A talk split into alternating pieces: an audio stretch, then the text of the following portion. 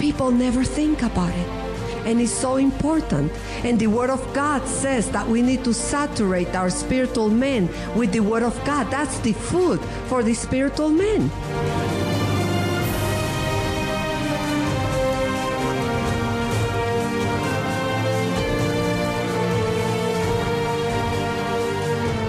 Listen to his word. I am the resurrection and the life. He that believeth in me, though he were dead, yet shall he live.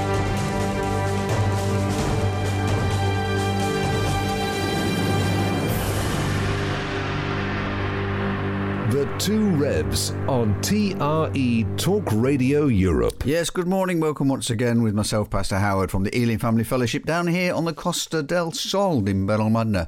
And you're welcome to join us this morning at 11 o'clock if you're around, or you can watch us online on Facebook, on my um, Howard Coley 58 on Facebook. You can watch us live there, or you can catch the live service actually being broadcast or catch up on our website, which is elimfamilyfellowship.com. Anyway, it's great to be with you this Sunday morning. Thank you. It's always good to be with you. I've got a great uh, interview for you this morning. We're going to be talking to Thomas Fretwell, uh, BA slash MA in theology, and uh, I know you're going to enjoy what he's talking about. He's written a new book, uh, which is entitled uh, "Who Am I: Human Identity and the Gospel in a Confusing world. So we're going, I know you're going to enjoy that. But before we get into that, we always like to start with some music, and we're going to do that today. This is David Phelps, and this guy's just got an incredible voice, a lovely high note towards the end, and this is talking about coming to God just as I am. David Phelps.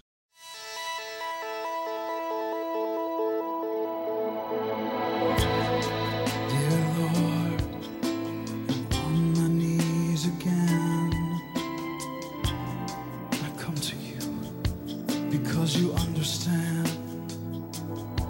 Mm, I've tried so hard, but I just can't change myself. That's why I know I need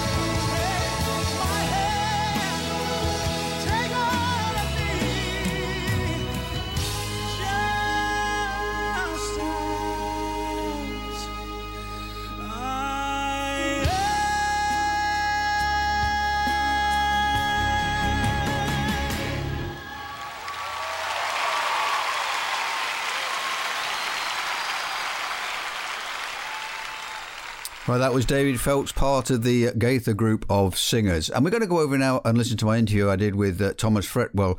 Thomas is living down in the southeast of England. He's actually the senior pastor in the local church where he's there, but he's also an associate tutor in theology at King's Evangelical Divinity School in the UK. And he's part of creation.com ministries. So let's go across and have a chat with Thomas. So, Thomas, uh, first of all, I want to say welcome to the program and thank you so much for being with us. And you're down in the south of the UK at the moment. I am, yeah. It's uh, fairly warm for us down here, but probably not that warm for you for you over there. But yeah, no, I'm really pleased to be here. Thanks for having me. You're welcome. And of course, you're part of the uh, Creation Ministries as well, which is a, a really important ministry. Can you tell me just a little bit about the ministry? Yeah, sure. So Creation Ministries International is uh, primarily actually a, biblical authority ministry, is how we like to call ourselves, because the message that we are uh, taking all over the, the, world as much as we can to all these churches is that the, the Bible is true. And we must have it as the authority in our lives. And this impacts the way we think about a number of things. And obviously, the creation context of that is one of those areas where the Bible speaks into that. So we visit churches and we produce materials from our scientists and speakers, and we try and get that message out there. And we see this as being very important because logically it does connect to uh, the entire message of the Bible and particularly the gospel. Mm. Absolutely. And of course, we've had quite a good relationship with uh, Philip Bell down there in the UK and also with creation.com. People can get information on that. And you have your own specialist area. We'll get to that in a moment because you've you've written a book which is entitled Human Identity and the Gospel in a Confusing World. I believe that's correct, isn't it? Yeah, that's correct. Yeah, that, that's the subtitle there. It's got Who Am I? Human Identity and the Gospel in a Confusing World. It's a bit of a mouthful, but uh, hopefully explains what the whole book is about in there. Yeah, and that's uh, that's by yourself, Thomas Fretwell. People want to look that up while they're listening. But before we get into all of that, I just I'm, I'm always interested how people become followers of Christ because we live in a world mm-hmm. where it's not the easiest thing to fall over, is it? It's not necessarily no. right in front of us. So, what happened for you? So my, my story is actually I, I, grew up in a family, uh, six of us in our family, and uh, we had no Christian influence, no Christian uh, background at all, really. We, we were totally secular, had never really thought about it. I, I never really met a Christian until I was in my uh, early 20s, except maybe the RE teacher at school. Mm. But so it was just not not in our lives at all. But then gradually, over a 10 year period, the Lord started working on our family, and, and actually, one by one, all, all, of my family became Christian. So my mum and my brother were first. Then there was a big long struggle for my dad and then after he became a Christian, my two sisters became Christians. And then following on slowly, a year and a half or so behind, was me eventually to uh, becoming a Christian. And part of this was the fact that I got to a stage where I could no longer deny what had happened in my family. I, saw evidence of, of transformation, change, and I also mm had been reading various things that had been left around the house. Uh, the conversation around the house was different. So I had encountered all of these things. And I got to a point from my own investigation where I had to finally say, right, it's actually harder for you to keep coming up with excuses not to take this step now than it is just just to take it. And that, that's that's how I became a Christian, really. That's by seeing how people were living and the changing in their lives, and that's that's what's mm. supposed to happen to us. You said there that the only Christian you may have seen was the RE teacher at school, and sadly, I don't know your RE teacher at school, so no comment on on them. But sadly, we have a lot of people that are teaching religious education and don't actually believe, and that really doesn't help, does it? Because it becomes a uh, just a, a, mental or a factual uh, time, and of course, from the world's point of view, a lot of the facts that are spoken about in the Bible, we just dismiss as not being true. So, what were you doing at the time? You know, what was, what was your secular work at the time? Because uh, you would be what mid twenties? You talking about? Yeah, so I was. Oh, I forget what I was doing then, but uh, for basically for my, I've been energy surveying before right. then. So I was I was going to people's houses and, and, surveying energy consumption and producing certificates for estate agents, amongst various other jobs that I had in my early twenties after uh, le- leaving university at that time. But obviously, my life was about to change in some very dramatic ways as I became a Christian, and, and the Lord redirected my energies to, to study theology. And I'm still studying theology as we go mm. go through this even now. And I'm now in pastoral ministry as well as as well as speaking for various uh, apologetic organisations and, and, doing things like that, telling people um, about the Bible and the, the gospel and numerous other things through writing and speaking and podcasting. Hmm. So when you saw your family's lives being changed and obviously heard what was being said, so you got that information, but I would imagine that the reality of their change was what got you interested to that point of thinking I have to say yes. But have you since then, with going to theology training and of becoming a pastor, of course, not you've not just looked at what the outcome was, you've actually started to look at why? Yeah, uh, well, actually, that, that, the two things were happening concurrently. As I was seeing, on the one hand, external realities of transformation mm. in the people I knew and trusted, they also were putting resources into my hands that were very apologetic in nature. Why we trust the Bible. My dad has a science background, so he, he was always very interested in the creation issue and the design argument. So he, he introduced me to them at an early stage. So, so I kind of was was obviously had these two things going on personal investigation as well as seeing the reality of transformation and, they came together wonderfully uh, at the right point in my life where, where they combined and I, I, knew this was true and I had to give my life to the gospel. Mm. For me, I think that's really important because certainly uh, a lot of my coming to Christ was also involved in seeing some of those um, biblical uh, examples mm. of, of, the facts that we see in the ground and such like. And I think that makes us stronger in our faith because science doesn't knock us off we actually have got a, a reason for understanding. And have, have, you found that as as you've gone into pastorship that your congregation oh, also absolutely. appreciate that? Yeah, I mean, my my grounding that, that that work that I did in those early years it, it has really set me up for the rest of my future ministry. Really, of uh, confidence in the Word of God um, doesn't mean I I know everything about it and understand mm. all of it. It's a lifetime pursuit, but it, it is the authority in my life. I, I, the more I study, the more I see uh, how it interprets the world properly for us. I'm not in any way conflicted by prevailing science and, and these subjects like that. In fact, since becoming a Christian, I've had much more of an interest to study science, to study history, to study all these related subjects that actually always come back to the Bible at some point because the Bible tells the true story of reality. So we should expect every discipline really at some point to be informed from from the biblical worldview. Do you feel it's a, a, shame then that a lot of times within church people don't are either not interested in that side of it or actually almost dismiss it? Because I remember a number of years back I was in a, a conference and there was one of your stands there, and of course I was really encouraged to see that. Um, talking about the biblical creation and what have you. But there was also another stand further down in the same place with Christians basically denying everything that the other stand said. And so, does that get frustrating for you? Why do you think Christians have this blockage sometimes? Yeah, I'll, I'll, be frank with you. It, it, it, I find it extremely frustrating. It's, mm. it's always confused me because I came, like I said, from no Christian background. So I came in to the faith assuming that things like this would be accepted by every mm. and all Christians, and it would be what you do: study the Bible, learn, learn theology, apply it to your lives, and have a real passion for for all of these areas. But obviously as I as I grew and started meeting and, and exploring the wider church, I actually became aware that actually this seemed to be a minority view to have this sort of interest. And quite often you're actually fighting objections from within the church and that grieved, grieved my heart then and it actually still grieves my heart now. And a lot of what we do is trying to combat that attitude and, and show how important it is to apply a consistent worldview to every area of our lives. And, and, this means being grounded in the Word of God. And therefore, when we address the issues of the culture, when we are challenged from the culture, we have a firm foundation to stand and we can be confident that the Word of God will do its work.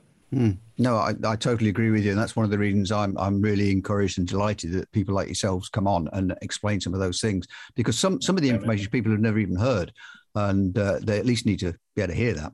So, talking as, as you were there about it explains what's going on in the world. This book that you you brought out, and, and I sort of um, joked earlier on about we were talking about the temperature where we were, and I said, well, it's cold cold here, but I, I identify as being warm, and that really is a new phrase, isn't it? That people identify mm. as being something or another.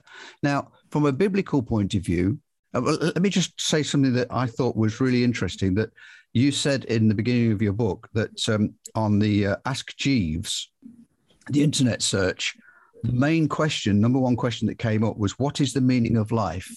And that is really sad if the majority of people are looking for what is the meaning of life. And the second, which is almost quite a surprise in today's culture, is Is there a God? So at least mm. people are curious to know. So, what is the meaning of life? Where do we get to from that? Why do people not understand the meaning of life? So, I mean, that's a fascinating question. And, and I'm still fascinated by that poll. Um, One and two, what is the meaning of life and, and is there a God? P- people almost seem to know intuitively that those two questions are connected. And this is why this whole subject of identity, many of the cultural battles that we see being played out in the schools and in the media in front of us, come back to this issue of identity. And lurking behind the issue of identity is an authority issue.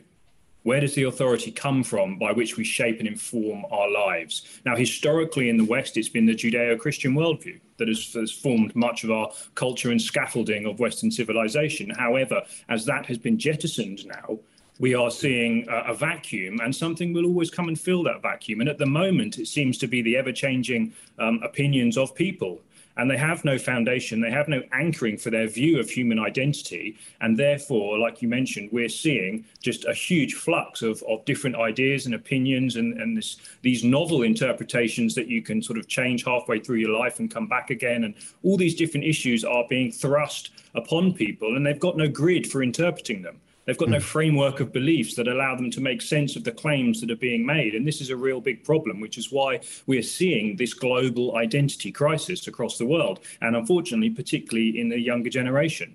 Mm. And it's one of these issues that it's not just identity in a strict sense. There are many uh, issues that spring from that, like the one you mentioned there what is the meaning of life? Mm. What is our purpose on this earth? Where do we get our values from, our ethical systems? How are they informed by what we believe it is to be human? And the real question is how do we answer these questions?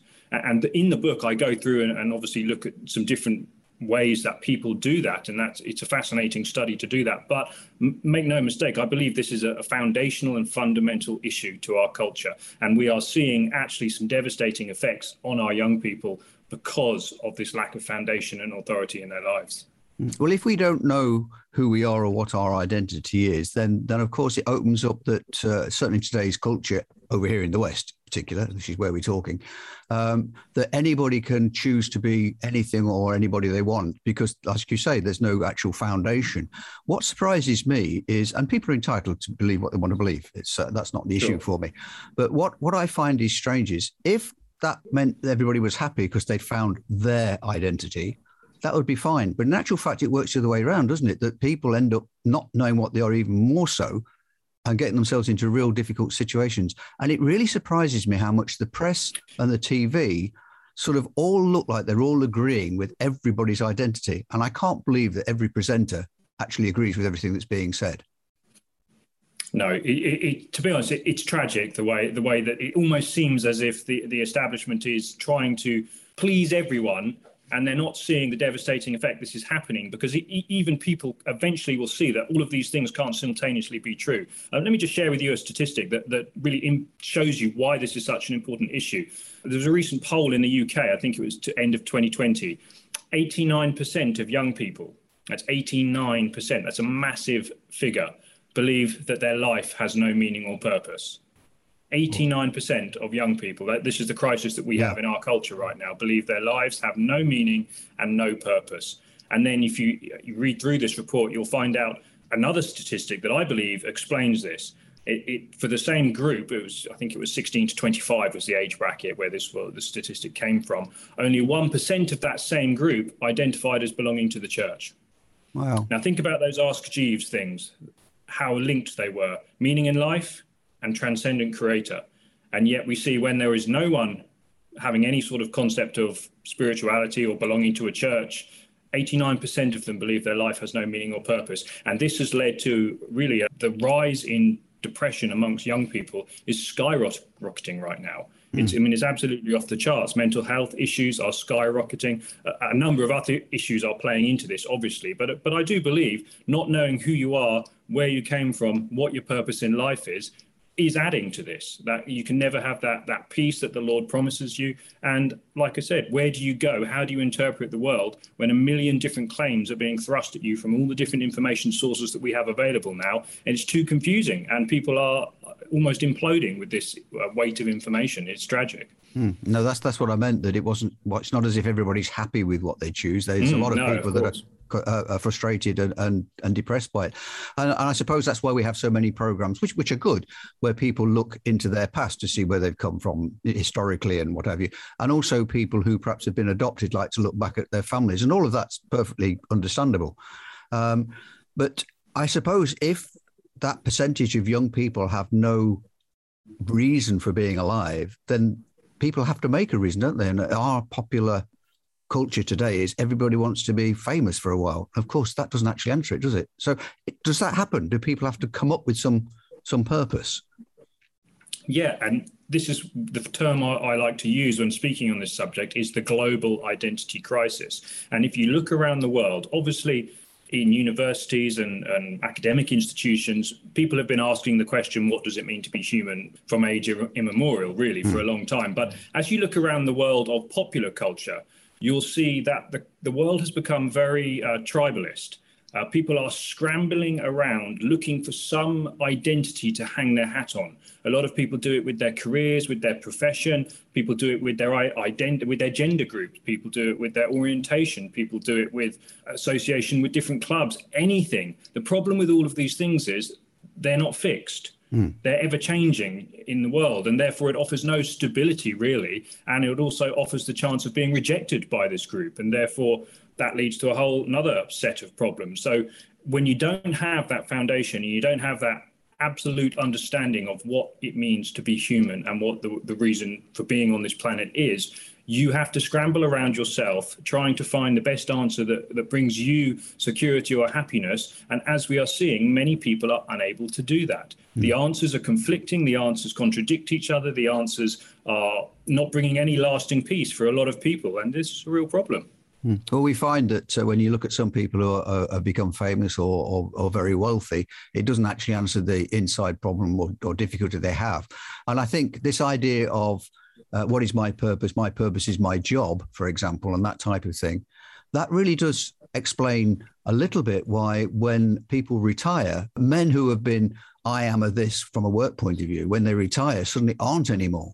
And so everything they built their their purpose on has disappeared. And I think that's why many people, older men in particular, find uh, retirement very difficult and, and don't always live that long. Mm, yeah, the, the, the, identity crisis can happen at any age when you suddenly realize when, when, the rug is pulled from under you and you realize these things that you've invested in are not actually found out, they're not absolute in your life. So mm. uh, let me give you another example here that just plays into what you were saying there. The, the youngest lottery winner in the UK was a young girl called Jane Parks. I think she was either 17 or 18 when she when she won uh, the the lottery, and it became famous because she was in the press trying to sue Camelot for ruining her life. Mm-hmm. Now. People look at this and laugh, but mm. one very revealing statement for me illustrated exactly what you're saying there. She was interviewed by a newspaper and she said this People look at me and think, oh, I wish I had her lifestyle, I wish I had her money but they don't realize the extent of my stress. I have material things, but apart from that, my life is empty. What is my purpose in life? Mm. And it was so sad to watch because this was a young girl almost crying out to these reporters who had no interest in helping her answer that question. It was just a scoop, you know. But there she is, all this money that she thought would make her happy, crying out, What is my purpose in life? Mankind is made for something more. And even when we don't have it, we almost have this intuition that we know something is missing in our life. And you can see the devastating effect that has. And this is, again, where the church can step in here mm. because the answer that we have is beyond anything else that anyone can offer. Well, just before we go to the break, I'm just going to ask you this. If there is no creator God, if all of that is just a fairy tale and just something that we've made up to give ourselves a purpose, um, which of course I don't believe is the case, and we'll look at that in the second half. But if that was the mm-hmm. case, then does it matter that we've got no purpose? If we literally are just come into the world and disappear and nothing else happens, does it matter that we have no purpose? Is frustration just part of daily life and that's normal? Well, this is the big problem, isn't it? If you're speaking to a, to a naturalist or someone who's a hard nosed atheist, although they do like to uh, come up with theories that can allow them to have some sort of value system, they suffer from a problem of being consistent within their own worldview. Because, like you say, if they if they take their worldview to its logical conclusion, these things shouldn't matter. Ultimately, we're just a speck, a drop in the ocean, aren't we? Or cosmic stardust, and you know we live, we die, and we turn back to dust again. And there's no no rhyme or reason to these things. As Richard Dawkins famously said, we just dance to our DNA. Hmm. These concepts of good and bad, and right and wrong, and meaning and purpose are, are all actually borrowed from the Christian worldview. And, and the consistent atheist should say, well, like Nietzsche did, he said we should get rid of these terms altogether but of course, that's further than many people are willing to go. Maybe we'll explore that a bit more in the second half. Mm. No, it makes it, it makes it for a very interesting uh, uh, question for ourselves as well, because we all struggle to fit in. We all struggle to find where we are, and certainly from your role as a pastor and mine as a pastor, uh, we have many people who may come to us with all sorts of problems, difficulties, emotional, whatever they might be, uh, and really you can't answer that without actually looking at who God says they are. Absolutely. Yeah, so, that's true. So let's take a short break and we'll come straight back and just find out what God says our purpose is. Amen. The Two Revs on TRE Talk Radio Europe.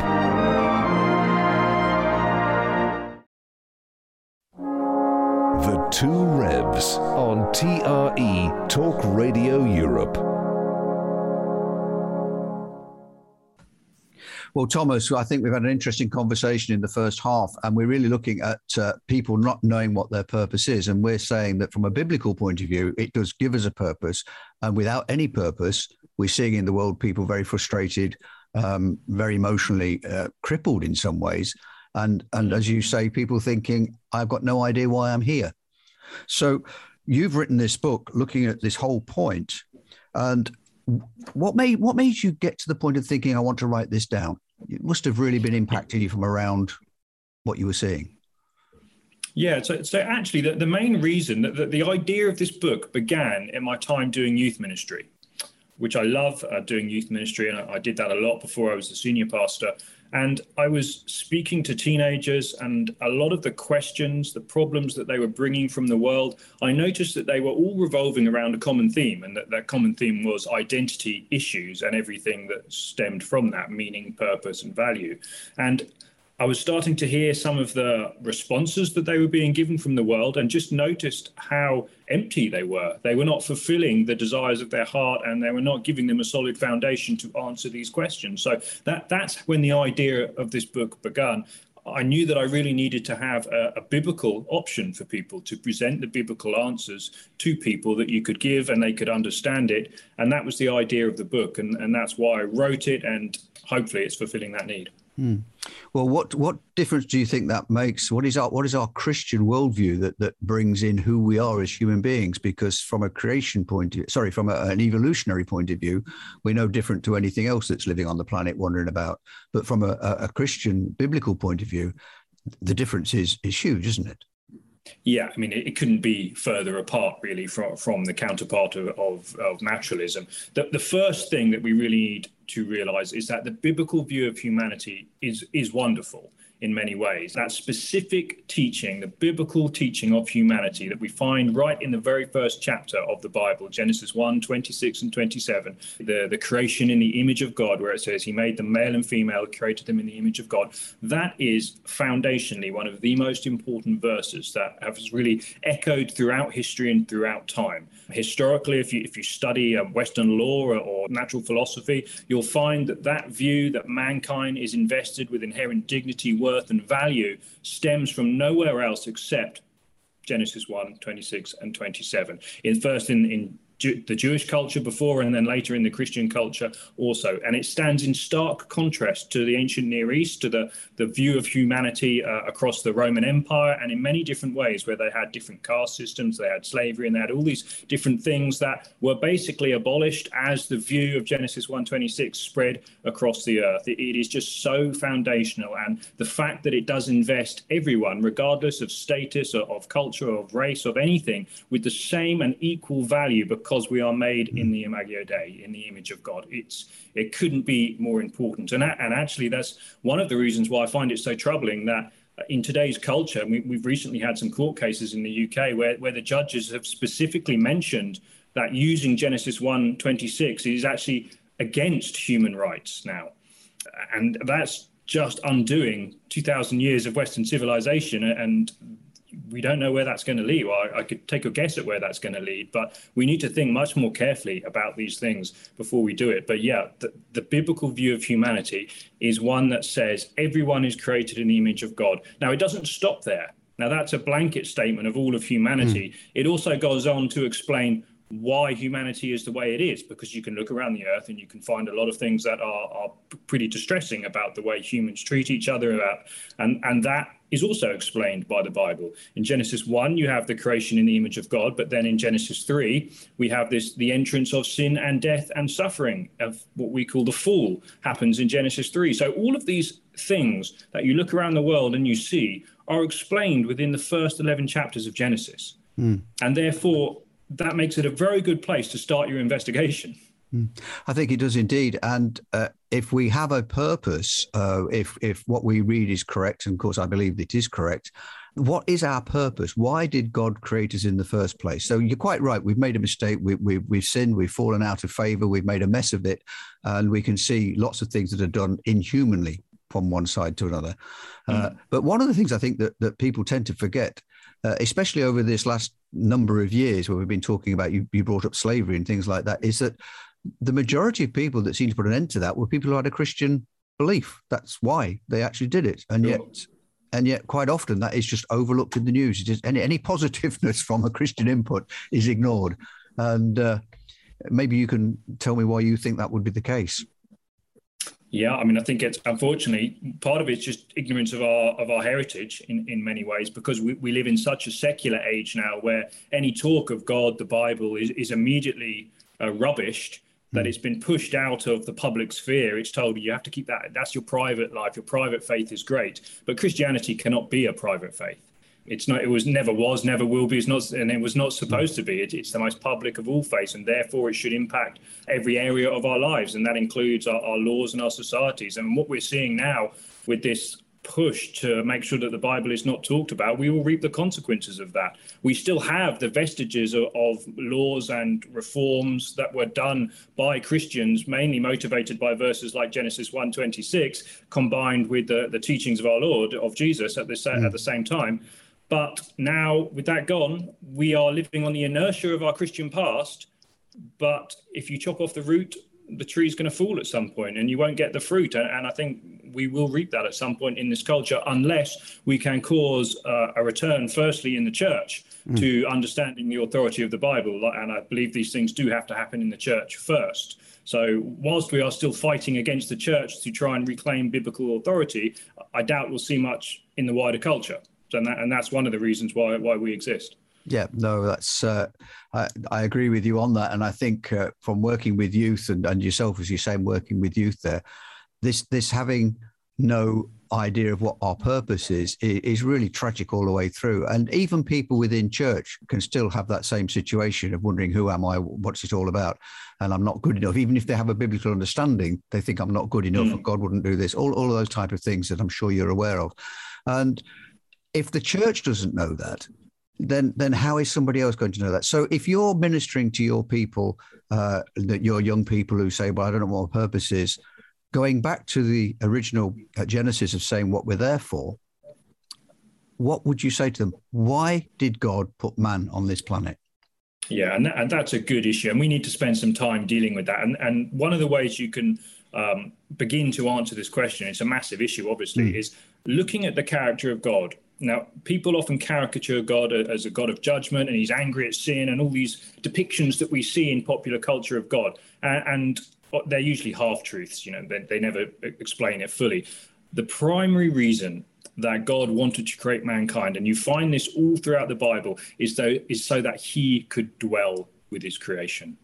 He could dwell with them. And the word is a very intimate word. And you find that word carried throughout all of the Bible. A God that wants to come down and dwell. He wanted to come down to Israel. He came into the tabernacle. He came to the burning bush. He came down to the temple to dwell. And he came ultimately in the Word, and the Word became flesh and dwelt among us in Jesus Christ. God wants to dwell with his people. He wants to have intimate fellowship, connection with them because he loves them. That is why we were created. Now, we were se- separated from God through our sin, and therefore, much of the history of mankind is watching how God started this rescue mission where he was going to start redeeming and dealing with those problems. That is the history of mankind. But mm. ultimately, it's for that same purpose, so that ultimately, when you get to the end of the Bible, the book of Revelation, once again, you see God dwelling in the midst of his people. Mm. That is the God who that we have. So when a young person says, "What is my purpose in life?" you were created to be in relationship with your creator.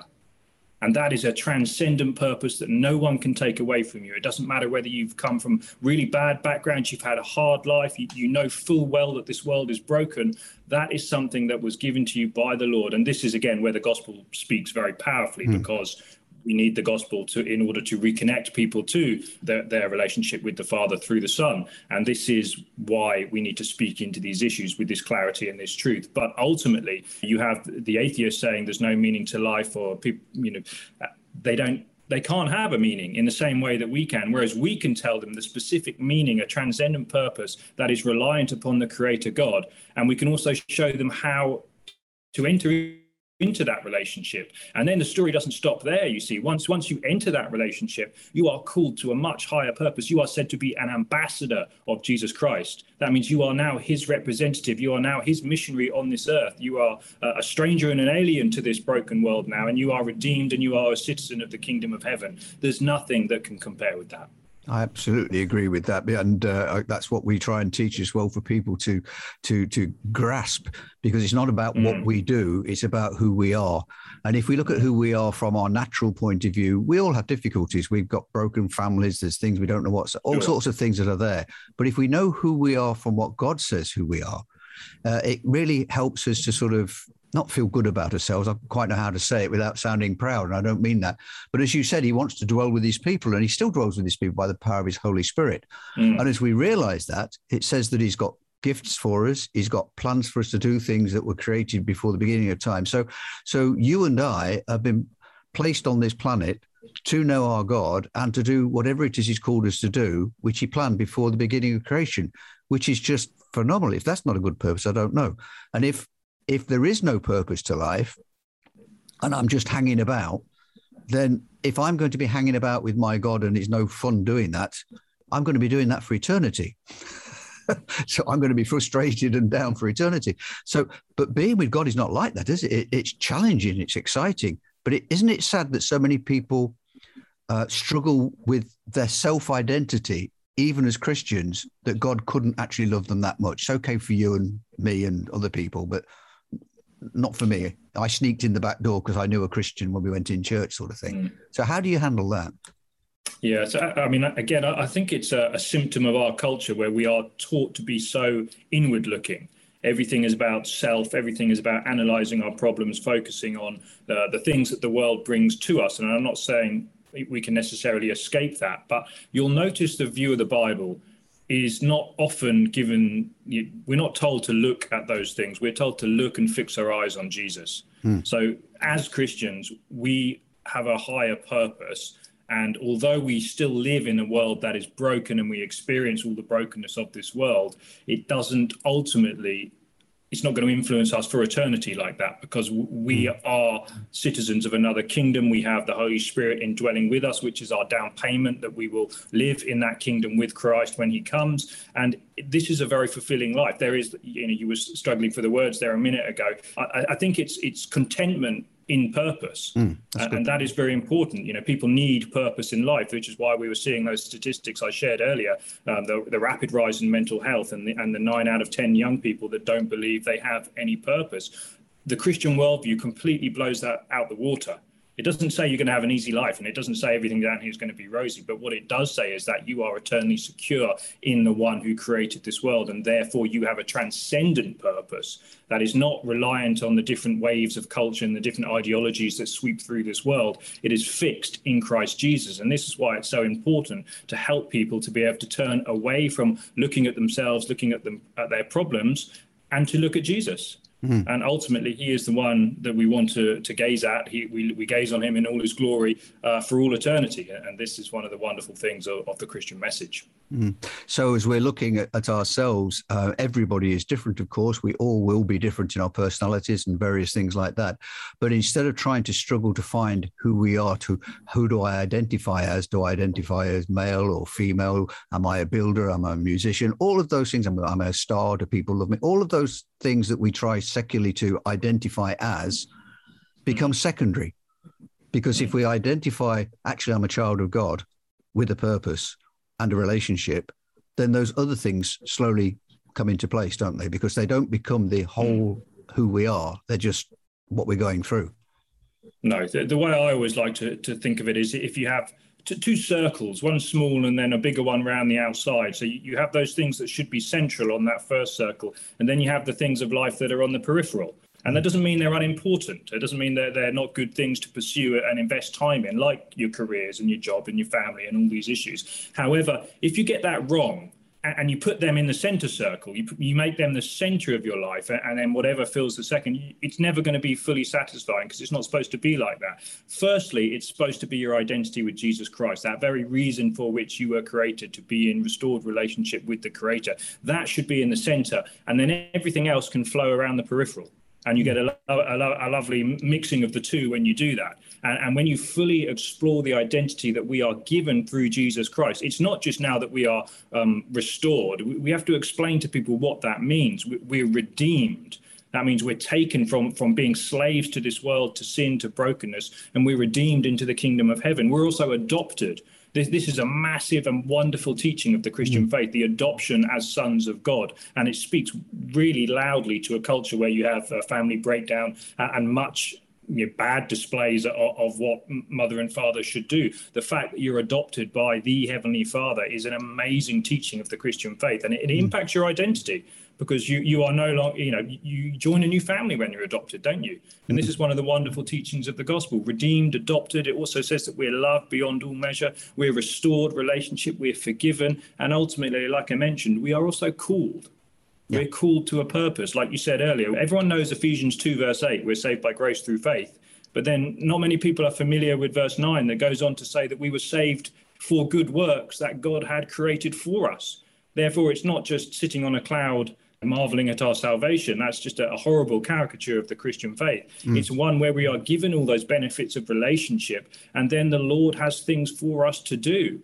Therefore, it doesn't matter whether we get fired from our jobs or we have bad families or anything like that. The Lord has things for you to do. You have an eternal purpose and calling given to you. That is part of your identity as a Christian, and it can never be taken No, that, that's absolutely wonderful. And we've been going through with our group, we've got an abundant life group, and we've been going through who are we in Christ and looking at some of those things.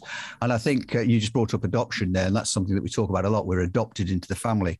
And I think it's interesting to remember that the, the, there's bound to be people listening today who have been adopted. And adoption in our world is not always necessarily the best thing. It can work well, it can not work well. People have different experiences of it. But we tend to think of adoption, I think, generally speaking, as an add on to the family. But in Roman times, if somebody was adopted, they adopted them to be head of the family for the future and got everything that uh, a natural son would have. So they weren't adopted just because somebody was in need. They were adopted because the, the family head needed somebody to continue the, the headship of that family. And so they adopted somebody in, which is so much more powerful than what we Yeah, would ab- think of adoption.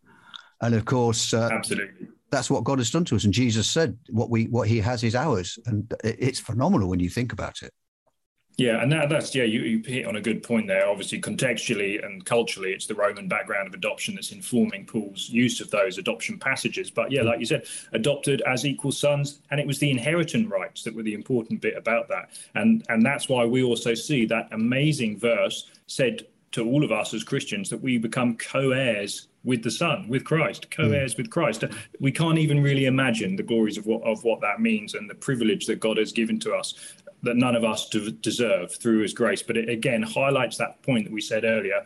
God is a God that loves his people, wants to dwell with them, and wants to have the world that he originally created in that way uh, that, he, that he can have that communion. And, and that is the point. That's why we have the Spirit uh, indwelling us now, and and that's one of the larger views of the Christian worldview, and, and it's hmm. beautiful. Hmm. I think it's a shame that sometimes even people in church aren't aware of the depth of what God has actually done for us in that in the way that we're talking. But when you're sharing that with some of the young people who have perhaps struggled, how easily do they accept that identity in Christ? I think it, it, it's two two issues. It's hard because you, you can lay down facts and truths in front of people, but yet quite often there's an emotional barrier that that has to be broken down before they receive that. Like hmm. some people are not geared to academic study, and some people are coming from the world where they have experienced things that that maybe I never have, hmm. A- and it's it's hurt them and impacted them in ways I can't understand. So there's that element where we we don't compromise the truth, though. We also, but we have to think of a way where we can present this truth in a way that represents the Father's heart in a loving way. This is the pastoral ministry that, that we have to have, and sometimes that means that it's actually a, it's a long-term thing. You're not going to come up with one quick argument, one quick sentence that's going to. I can't just quote Genesis 1:27 and say, "Look, you've got all this." You have to you you bear each other's burdens. You have you have to come alongside. You have to start the healing process, the restoration process. Christ will be there with them as you go through that, and it can be, uh, as it says, and it transform them by the renewing of their minds. This is a process of sanctification. So there's no easy solution to it because the world is so broken uh, hmm. and people come from all these different backgrounds but obviously the word of god is living and active it's powerful. Speak hmm. it into people's lives trust it to do its work come alongside them intercede with them for prayer that's so significant and just watch the lord work in their lives. Hmm. I think that's brought us round nicely to where we started, and that is that for those of us that are understanding what we're talking about to some depth, at least, it's our job, certainly as pastors, but as people in the church in general, to show that concern, to show that love, to show that care, and our lives should change, just as your family's lives changed and you saw the difference. But also, they gave you information as well at the same time, uh, you know, uh, written information, whatever. But so it wasn't just a matter of seeing somebody's life change; it was a combination of reading the word and seeing the effect it had on somebody. And for you and I, as pastors and many others in the church, we need to be changing and showing that love, showing that concern that God has for the people, but also showing them where it is in the in the written word. And that is really a challenge for you and me, isn't it? Mm, absolutely, yeah. And I think as you study the Old Testament, you'll always notice when God was bringing his indictments against the nation of Israel, it was to the leaders that he first spoke. And he put the charge at their feet. You are responsible for my people's lack of knowledge. You're responsible for leading the people astray. And, and this is a serious thing that, you know, it's why it says don't, don't be a teacher lightly in the New Testament, doesn't it? Uh, and it is our responsibility, but it's also our privilege being able to minister the word of God to people and, and see his work and his word work in their lives. So it's a twofold thing. But yeah, it, it's our responsibility. And I, I think in some ways, the church needs to to do better on some of these issues. You know, we, we've been a little late to the party, and the culture almost just jumped up at us with all these cultural issues of gender and identity, and and we almost were not uh, expecting them to happen. We'd been too comfortable in our evangelical world, perhaps, for too long, and we hadn't had such serious challenges.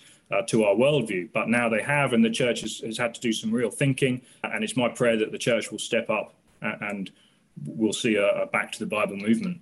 No. So would you say, just as we conclude, then, that it's not the church's job to um, come against people's identities?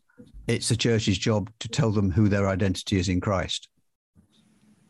Yeah, I mean, it's hard to frame because every situation and every person you meet is going to be different, unique, have their own backstory. So uh, uh, there's going to be a lot of listening and a lot of understanding involved. But the message that we have is the same to all people. The truth is eternal. That the, word of the word of God will do its work, and it, it, the, the message of salvation is offered freely to all people. He bids all of them come to drink freely from the water of life. So we take that to the whole world. So tell me again, where can people get the book? Just tell us again how people So, get hold of the so book. the, be- the best place to get the book is actually on creation.com's web store. That's the best place because obviously you, you support the ministry when you buy it through creation.com. So you can go to their web store and, and get the book there. Okay, well, Thomas, thank you so much. Thomas Fretwell, uh, I've enjoyed talking with you. We do have an identity. We have an identity that goes beyond our life today. It started before eternity and will continue into eternity because we are God's children and He wants to be with us. Amen. Thank you for having me. Well, there we go. That was me talking with Thomas Fretwell, BA, MA in theology, uh, a little earlier in the week. And I hope you enjoyed that conversation as we all need to know who are we, what we're here for. And it's only in the Bible that we can see we have a purpose, which is absolutely incredibly fulfilling. Anyway, thank you for being with us this morning. And again, you can join us at 11 o'clock either online or in person in Benalmadena or on my Facebook page or on the website at info, uh, sorry, at uh, elimfamilyfellowship.com. But we're going to continue now and conclude this morning's program with a great song by Casting Crowns. And this really does ask the question, who am I that God would give me a purpose?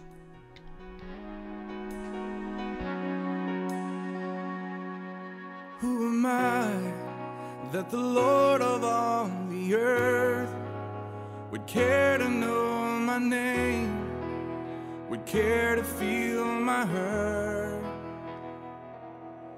Who am I that the bright and morning star would choose to light the way for my ever wandering heart?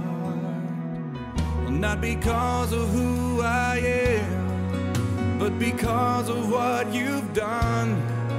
Not because of what I've done, but because of who